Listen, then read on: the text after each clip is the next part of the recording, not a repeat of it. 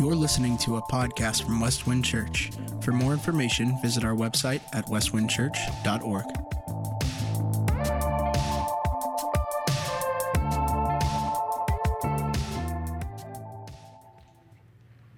Good morning. What a beautiful weekend to celebrate Memorial's Day tomorrow. Uh, we are so grateful for all those who have died and sacrificed their lives so that we could be free to do what we're doing this morning uh, to gather to worship. So if you have your Bibles, turn over to Ephesians chapter 2. If you don't have your Bibles, we're going to have it on the screen as well that you can follow along. But Oh, but God is uh, the title of the sermon this morning. And again, we'll be looking at Ephesians chapter 2, verses 1 to 10.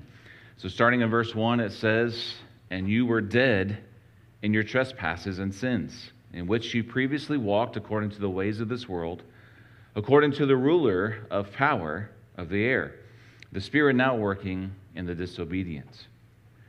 We too all previously lived among them in our fleshly desires, carrying out the inclinations of our flesh and thoughts. And we were by nature children under wrath, as the others were also.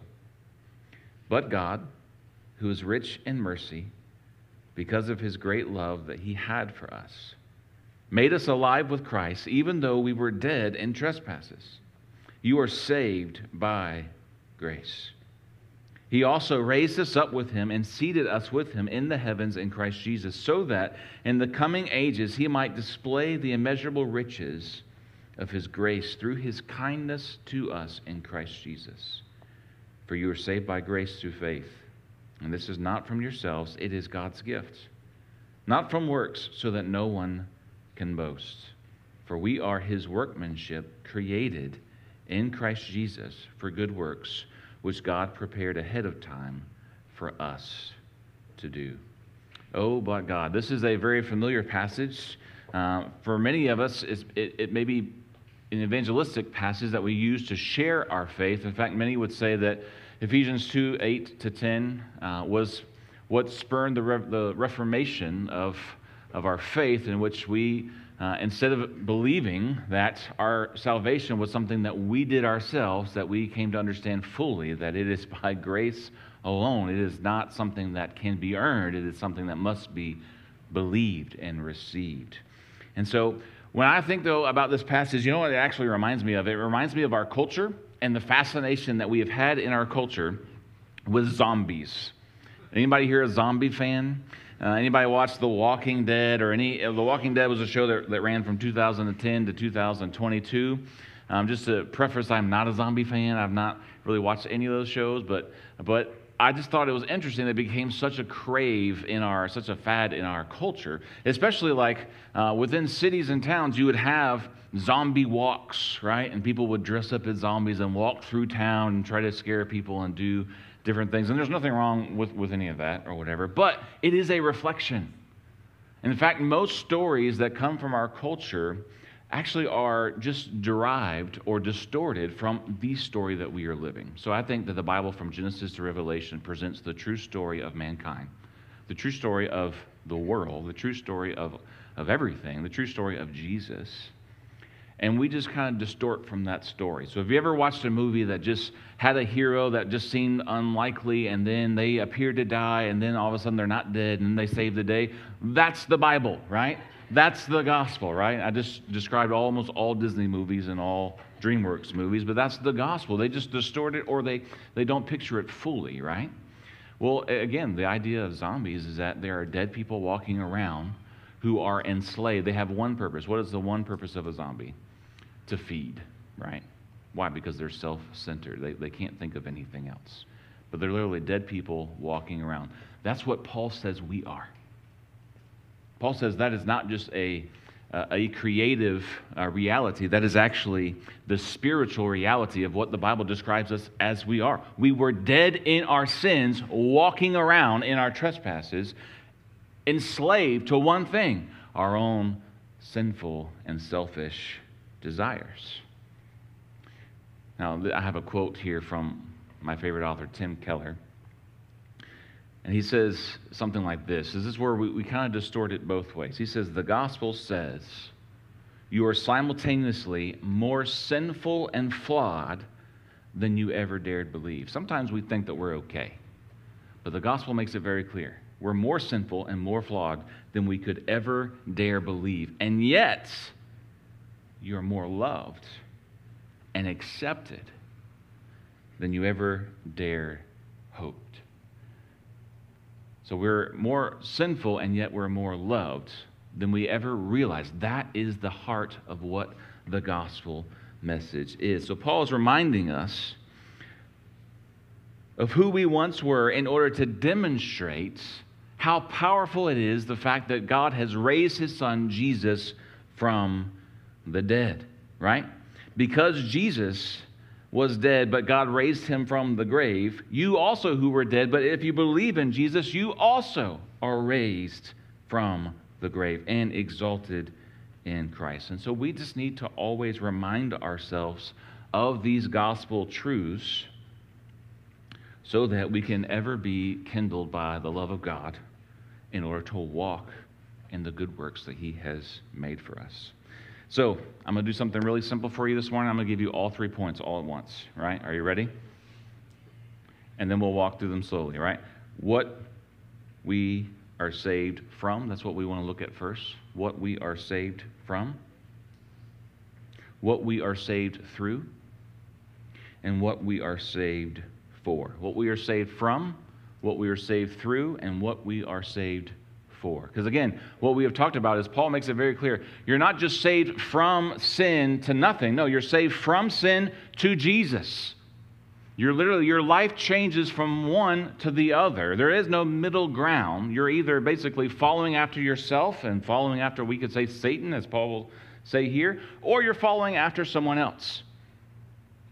And that's what Christianity is. It's identifying that we follow Jesus now. We are now saints with him.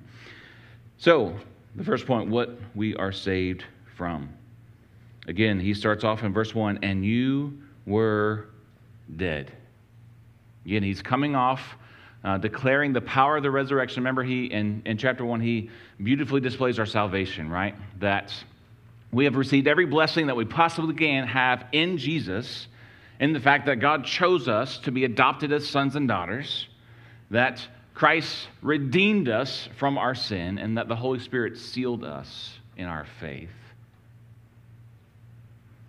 And then he prays that we would know this truth so that in that knowing it, we would walk then in our true identity as we are. He's, he's doing all of this theology up front in these first few verses because he's going to get to some imperatives in chapters 4 and chapters 5 and chapter 6. Some imperatives that if you do not have sound theology, you know what's going to happen? You're going to have to ignore them. He's going to say some imperatives. He's going to tell us what to do, and there's some radical things for us to do, and we won't do them if we don't firmly see who we are in Jesus and what he has done for us. He says, And you were dead. Without Jesus, we are dead, we are disobedient, we are doomed. He says you're dead. He doesn't say, when we, when we think about bad people in our culture, we kind of think about treading water, right? Like we're drowning, right? That's what parenting is like, right? You ever know, ever want to know what parenting is like? It's like you're drowning and someone hands you a baby, right? That's what parenting is like. But it's so imagine treading water and like we're like, well, maybe maybe I'll make it, right? Maybe I'll make it. I'm treading water, maybe I'll make it. No, no, no. That's not how the Bible describes us. The Bible says we're dead in our sin.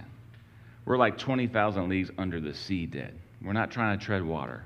We're not just barely under the surface of the water. We are dead. And what are we dead in? Our trespasses and our sins. A trespass is a false step. It's crossing a boundary. It's basically meaning we have broken God's law. He said very clearly, you should not lie, and guess what we do? We lie. Right? He said you shouldn't steal, and guess what we do? We steal. He says, You shouldn't have any other gods before me. We have millions of gods before him. Literally, your heart is a factory. Your heart is a factory of idols, of little gods that you try to find joy and satisfaction in that only God Himself can provide. We have broken God's law. In fact, that's what the word sin means. It means to miss the mark. You're dead in your trespasses and your sins. It means to miss the mark. Now, we, again, we, we tend to associate sins with things that we actually do, but actually, what Paul's going to get at here in this chapter is not just it's the things that you do on the outside, it's who your nature is on the inside.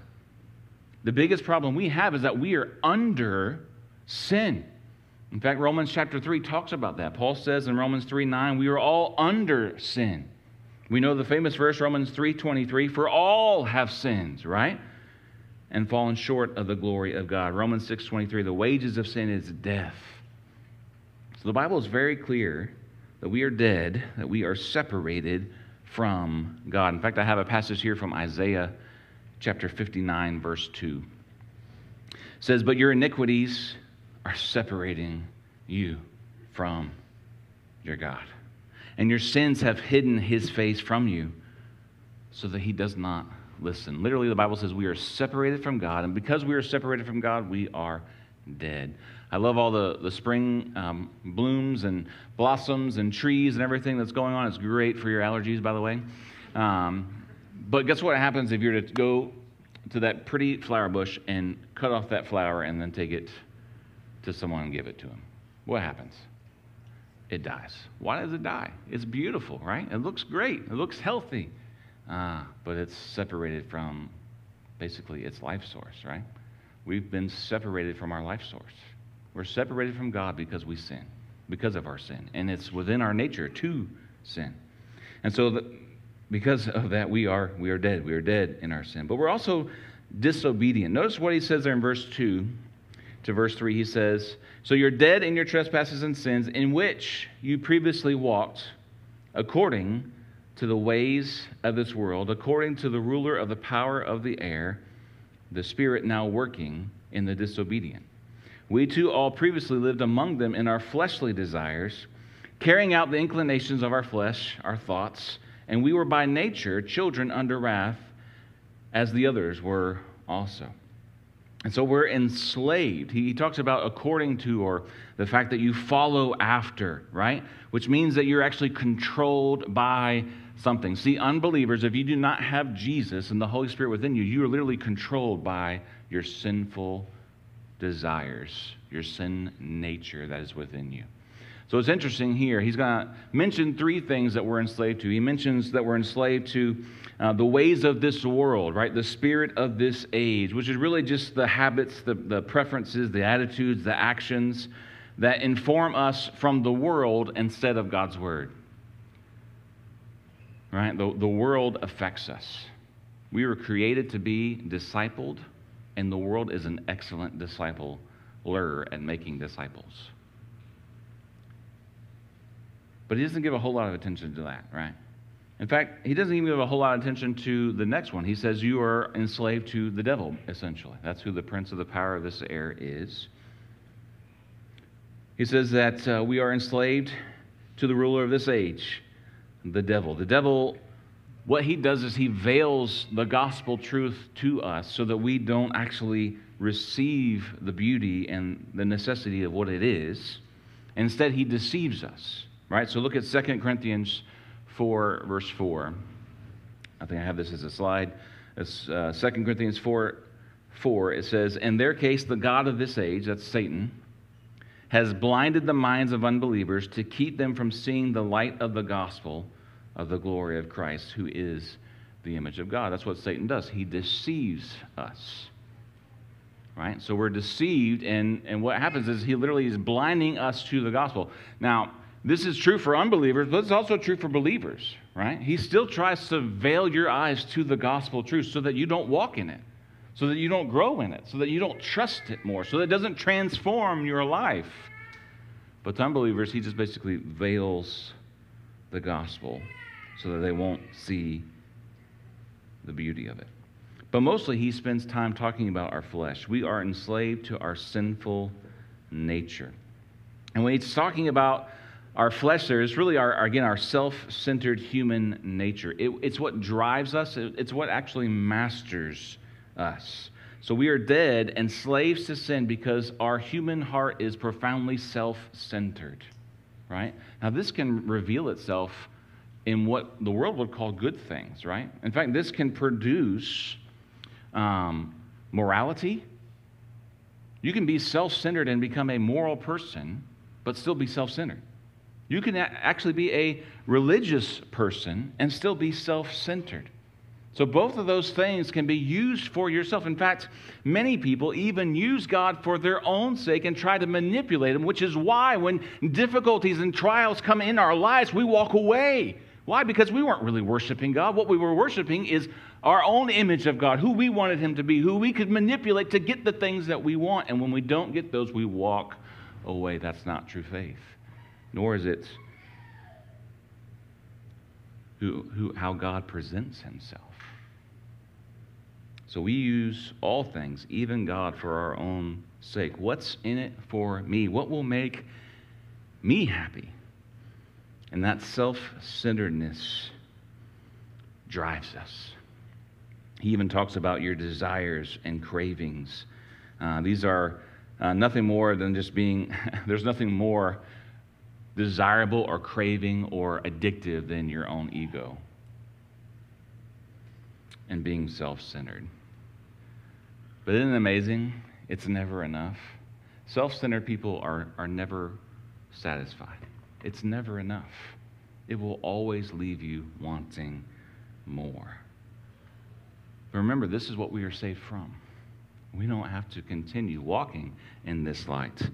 So he says that uh, there at the, the end of chapter, or verse 3, he says, Again, we too all previously previously lived among them in our fleshly desires, carrying out the inclinations of our flesh and thoughts, and we were by nature children under wrath, as others were also. Now, when we think of wrath, we, we tend to think of it from our own sinful, distorted view.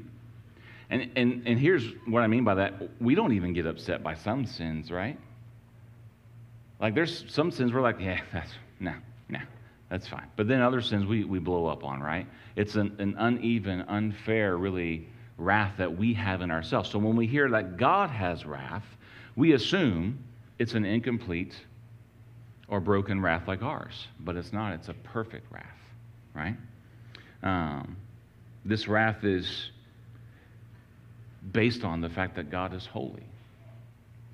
And the, the fact that God is holy also means that God is loving. And the fact that God is holy and loving means he's also just. And so he cannot there, therefore be in the presence of sin nor allow sin. And so therefore he pours out his wrath. Now you might say, well, isn't that the God of the Old Testament?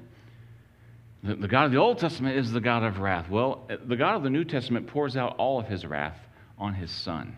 So the Bible is consistent from Genesis to Revelation on God's wrath.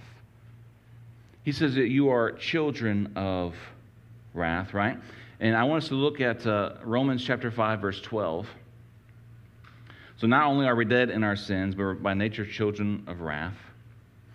Romans 5:12 says, "Therefore just as sin entered the world through one man, and death through sin, and this way death spread to all people because all sinned." He says, "You are your your sons, you're disobedient, right? Really, that's translated, you're sons of the disobedient one. And what happens is, uh, Genesis 3 tells us the story of how sin, sin entered into the world, right? You have Adam and Eve, who are created in Genesis 1 and 2 perfectly in the image of God. Uh, God in Genesis chapter 2 creates the garden where his presence is uniquely in the world. And he puts Adam and Eve in the garden and he gives them everything they need. He says, You can eat from everything that exists in this garden including the tree of life that's in the garden. And he says, and here's one rule there is, there is a tree of knowledge of good and evil. You're not to eat from that tree. In Genesis 3, the serpent comes in, and everything about God's creation in Genesis 1 and 2 unravels, right? God created Adam and Eve to rule and have dominion over the world. Here you have this, the serpent coming in and speaking to Eve, and really creation is reversed. But we know the story, right? So Adam and Eve, uh, or Eve listens to, to Satan. She, she takes the fruit, she eats of it, and she gives it to her husband who's standing right there, right? They both sin, their eyes are opened. What do they do? They run, they hide. We get our first mention of fashion in the Bible, right? In Genesis chapter 3, they sew leaves. It's not sufficient. They still feel uncovered, right? But God comes to them. And when He comes to them, He gives them a promise. Even though they're dead now spiritually because their eyes have been opened. He says in Genesis 3:15 that the seed of the woman will crush the head of the seed of the serpent. So that verse Genesis 3:15 really becomes the thesis statement that the rest of the Bible then is based out of. And you even see that. That, but he says the seed of the woman will crush the head of the seed of the, the, the serpent. But he says, but there's going to be this strife and this enmity between them. And we see that in Genesis chapter 4. So, Genesis chapter 4, we have Adam and Eve. Actually, I've been calling her Eve. Up until that point, she was woman. She's not named Eve until after the fall. And what does Eve mean? It means mother of the living. So Adam hears, if you eat of this tree, you'll die. They eat, they die. God comes and gives him this promise of a seed who will come, and then he names his wife Eve, mother of the living. In other words, Adam has faith in God's word. So Adam has faith in God's word. He believes. God mo- removes them from the garden, clothes them then in animal skin. The first sacrifice and atonement is made. And then in Genesis chapter 4, we get the story of Cain and Abel. And really what's going on there is Moses, who authored Genesis, is showing us look, this is what it looks like to be seed of the woman or seed of the serpent. Abel makes a right sacrifice to the Lord, pleasing to the Lord. Cain doesn't. And then Cain gets upset, and what does he do? He murders Abel. In fact, later, the New Testament authors look back to that event and say, and say well, Jesus says this to the Pharisees. He says, You're you guys are murderers like your father. And your father was a murderer from the beginning. Well, the first murder we get is Cain, right? Later on, First John, talks about don't act like Cain, right? Who chose to follow the way of the devil. In other words, the seed of the woman and the seed of the serpent, Cain chooses willfully to follow after the seed of the serpent. And that's how all mankind is, unless God intervenes and shows us his grace. So, therefore, just as sin entered into the world through one man, and death through that sin, in this way, death spread to all people because all sin. And so, God's wrath then is this divine response to evil. It's his settled refusal not to compromise with evil. It's his holiness, which never allows sin to completely thrive. So, what are we saved from? We are saved from this life. We are saved from being enslaved to sin. Now, what are we saved through? Look at, at verses 4 to 7. This is the famous verse where he says, But God right? You were dead in your sins. You were enslaved to the ways of the world. You were enslaved to, to the devil. You're enslaved to your own self centered desires. But God, right? I'm, I'm going to figure this out eventually. My ears are just so big, it just keeps falling off. but God, who is rich in mercy. Notice all the ways it describes God in this passage. God is rich in mercy because of his great love that he had for us, made us alive with Christ, even though we were dead in our trespasses. You are saved by grace. He also raised us up with him and seated us with him in the heavens in Christ Jesus, so that in the coming ages he might display the immeasurable riches of his grace through his kindness to us in Christ Jesus. God is a God who is merciful, who is full of grace, who loves us, and who is kind. You might ask, why does God save at all? Because he is kind. So God raises us up with Christ. He seats us with him on the throne. In the ancient Near East, if you were a hero in battle, if you did amazing things, when you got back home, the king would would reward you by allowing you to sit with him on his throne, right? Because you had conquered and battled. Uh, and so the most honorable seat, though, is not next to a worldly king, right? The most honorable seat in the universe is being seated next to the living God, which is where Paul says we are in Jesus. Paul says that is your true reality. If you believe the gospel and you trust Christ for salvation, you are seated with him in the heavenlies. That is your true identity. Not what you can do, not what you have done, not what you will do. Your true identity is that you are seated with Christ next to the Father. And so when you believe in Jesus, your sins are forgiven completely. You are treated now as if Jesus' works on that he has done are now your own, and God treats you and rejoices over you as he does with his son. That should give you great freedom and great joy that God is pleased with you this morning if you are in Jesus. Now, what's how exactly does that work? Again, the moment you believe, all of this thing, all of this happens. So uh, again, I, I pulled out my, my phone for, for various different reasons, but one of the amazing things about technology nowadays is if you buy a new iPhone and you have an old iPhone, you no longer have to like try to like do all of your stuff over again, do you? Right? Like you don't have to go back in and put in all your contacts and and, and if you have been doing that, I'm, I'm going to bless you this morning, right? In fact, now all you have to do is if you bring that old uh, device near a new device that hasn't been activated, the new device will just say, do you want me to transfer all of your files from one device to another? And then you just say yes. And it happens. And then, like in a few minutes, you look down at your new phone and it's exactly like your old phone was. Everything has been transferred over, right? Well, that's what I'm getting at when I'm saying, look, everything about Jesus and his righteousness and his position has been transferred over to you when you believe. And Paul is encouraging us to see that so that we will walk in that reality. How, how can all of that be? How can it be that God loves me like he loves Jesus? How can it be that he sees me like he sees Jesus? How can it be that he counts his righteousness toward me as my righteousness now? Because he is a kind God. And his kindness, what that means that God is kind, it means that he is willing to pay the price. Kindness means it's a costly action. It's not just saying, I love you, but showing you that I love you by sending my one and only Son, Jesus, to die on the cross for your sin. So, what we looked at before in verses 1 to 3, that, that the essence of our sin is putting ourselves where only God can be. The essence of the gospel is Jesus has put himself where we deserved to be. He took God's wrath on our he took God's wrath on our behalf. He went to the seat that we deserve in order that we can now sit with him.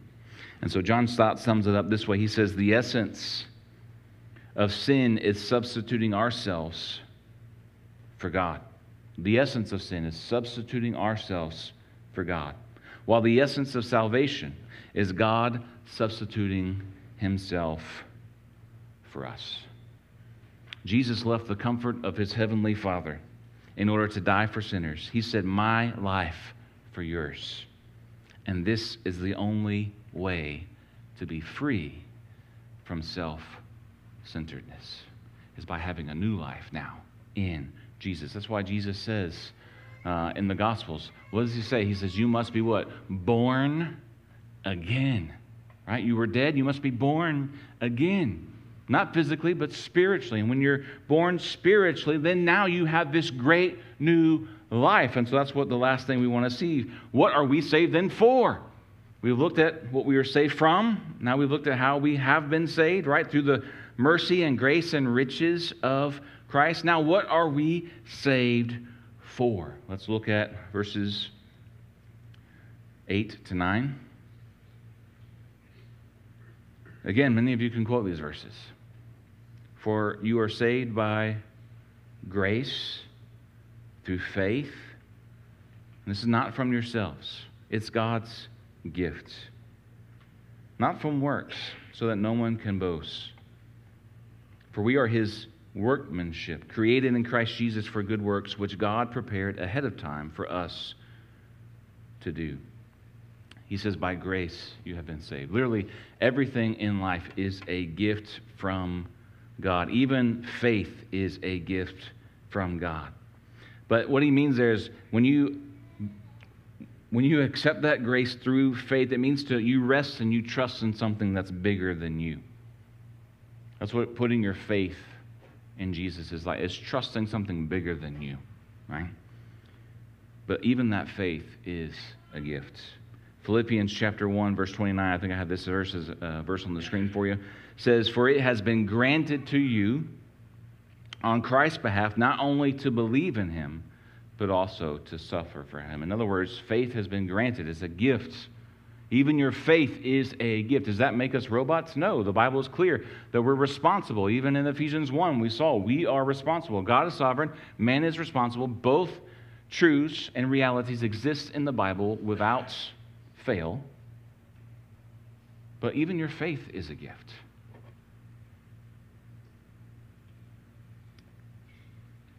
Why is our faith a gift?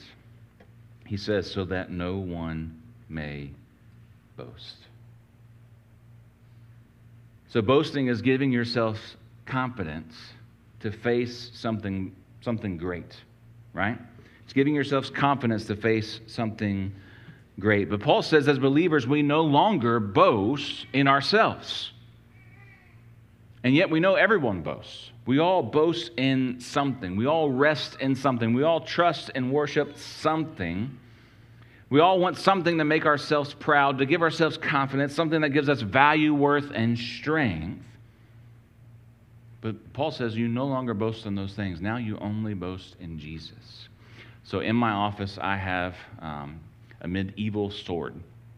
I got it while I was in the Philippines, which I know makes complete sense to you, right? I was just traveling through villages and came upon a village that they made medieval swords. I mean, it was just like this I say factory, but when I say factory, you're going to think of like big building, huts, hut factory. Um, and I was just amazed walking around looking at all the different swords. And this particular sword that I have in my office is actually, it, it represents Braveheart, right? It's the sword that whoever, I can't remember the main character is, forgive me. Uh, just lost my man card there. Uh, but yeah, uh, Mel Gibson, I know is the, the, the actor, but I don't remember his name in the, in the story. William Wallace. There you go. That's a name easy to forget. No, I'm just kidding. Um, but yeah, but he has this sword. He throws it at one point in the movie. It lands in the ground, and just that. So that's in my office, right? And in, and in again, the ancient Near East times and, and throughout the medieval times, um, people would boast about things like that, right? They would boast about chariots and swords and kings.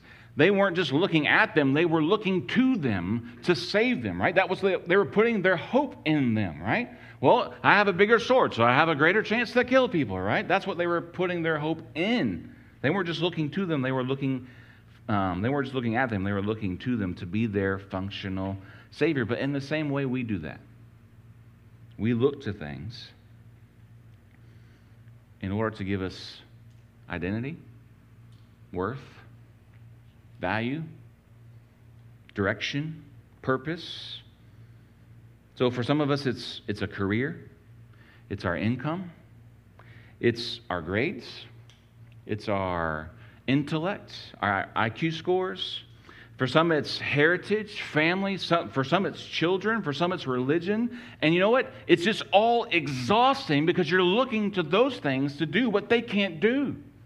Now, all those things are good things, but none of those things are ultimate things.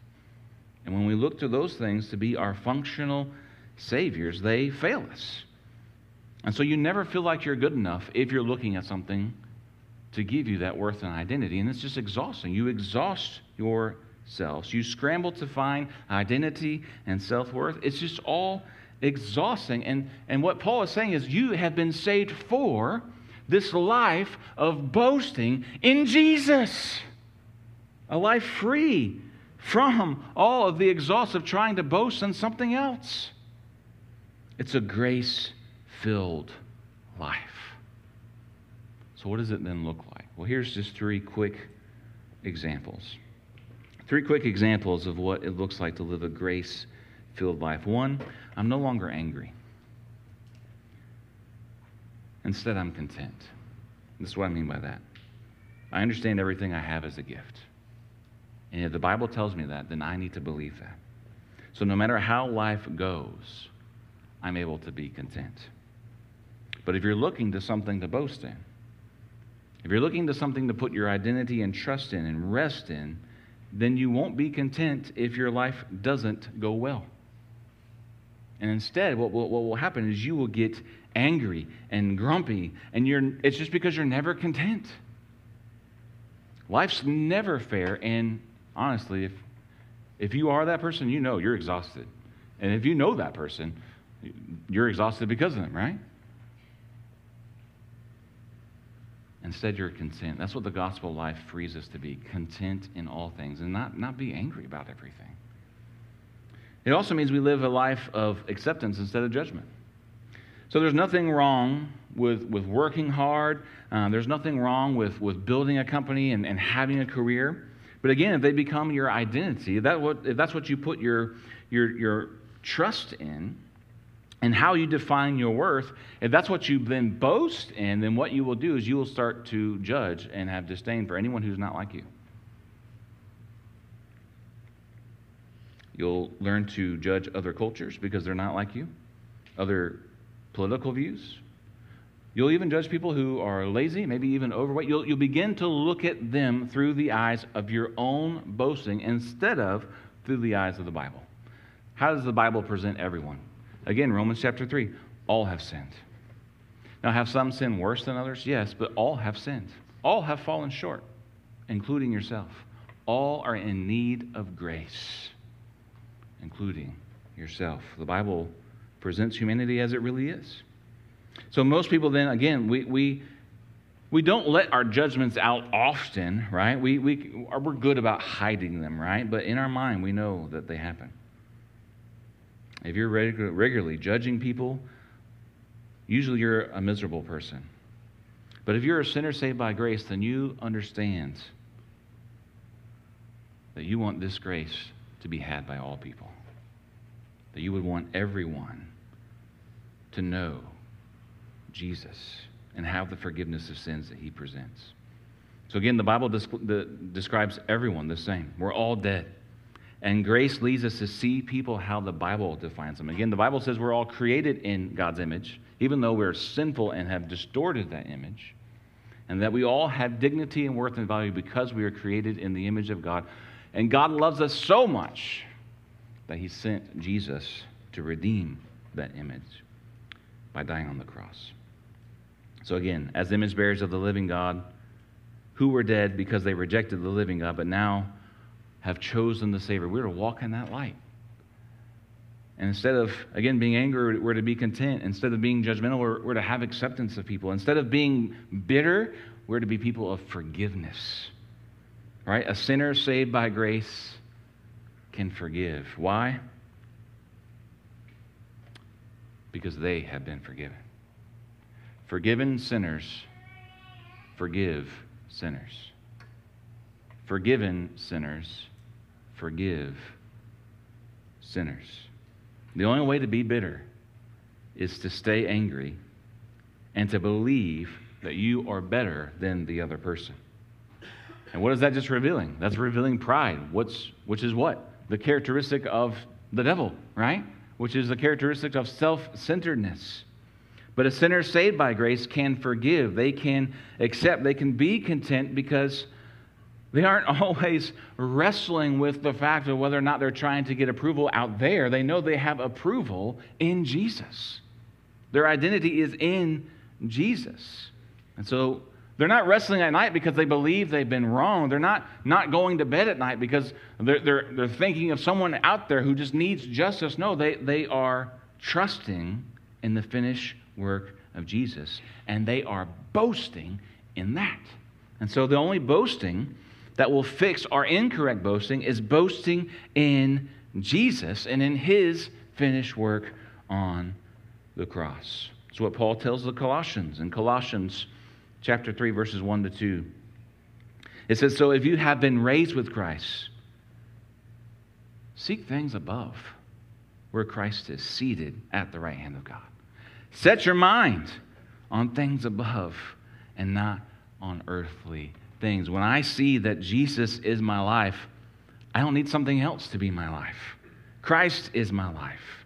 And so, again, the, the soldiers who would come home from these battles right? They would, they would boast about their king, or they would boast about uh, who was the greatest warrior. They would boast about who had the best sword, or the best spear, or the, or the best arrows, right? No, we have a great king in Jesus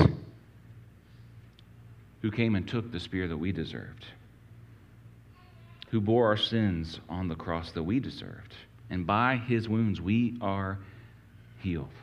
Look to the cross and stop boasting about yourself.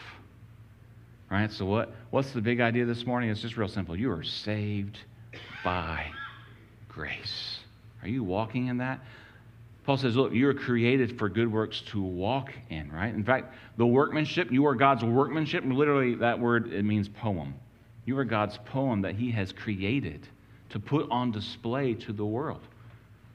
But yet, are we trusting in Him and walking in those good works that He has created, created for us? We were dead in sin, but now we are alive in Jesus. We were in bondage to this world, but now we're raised with Christ. We were in bondage to the devil, but now we reign with Jesus. We were walking in sin, now we're called to walk in good lights. We were destined for wrath, now we are destined for riches. That is what it means to be a follower of Jesus. Have you trusted him today? All things are through grace and mercy that God has demonstrated through Jesus. If you're if you're here today and you haven't trusted him, that's what Paul is just compelling you to do, right? He's saying if you have trusted in Jesus, walk in those good works that he has created for you. Find your identity in him, and as you grow to love him more, you will do that. But if you don't know him, today is the day of salvation. Today is the day that you can ask and just say something real simple, right? Jesus, I believe, forgive me of my sins. Be my Lord. Let's pray. Lord, we thank you for the gospel. We thank you for this passage. May it root deeply in our hearts what it means to have our identity and boasting in Christ alone. Lord, lead us to repentance, where we would turn from just things that don't satisfy, things that aren't good, things that we have made ultimate that aren't you, that we would, we would see that Jesus is better, He is more worthy of our life. God, as you gave us that gift of faith to believe in you, give us the grace and the faith to grow in you, to grow and to walk in the works that you have created for us to do. Thank you that in Jesus we are a new creation. We pray this in his name.